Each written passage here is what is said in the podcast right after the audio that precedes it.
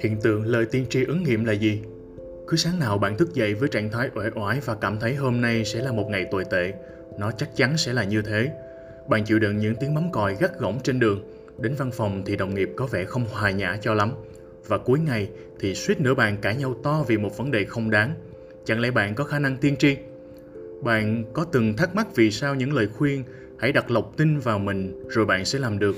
Hay giả vờ tới khi bạn làm được trong các cuốn sách lại thật sự tác dụng. Điều kỳ diệu đằng sau là gì? Những ví dụ trên đều là các hình thái khác nhau của một hiện tượng tâm lý, có khả năng biến những suy nghĩ sai lầm của bạn thành sự thật.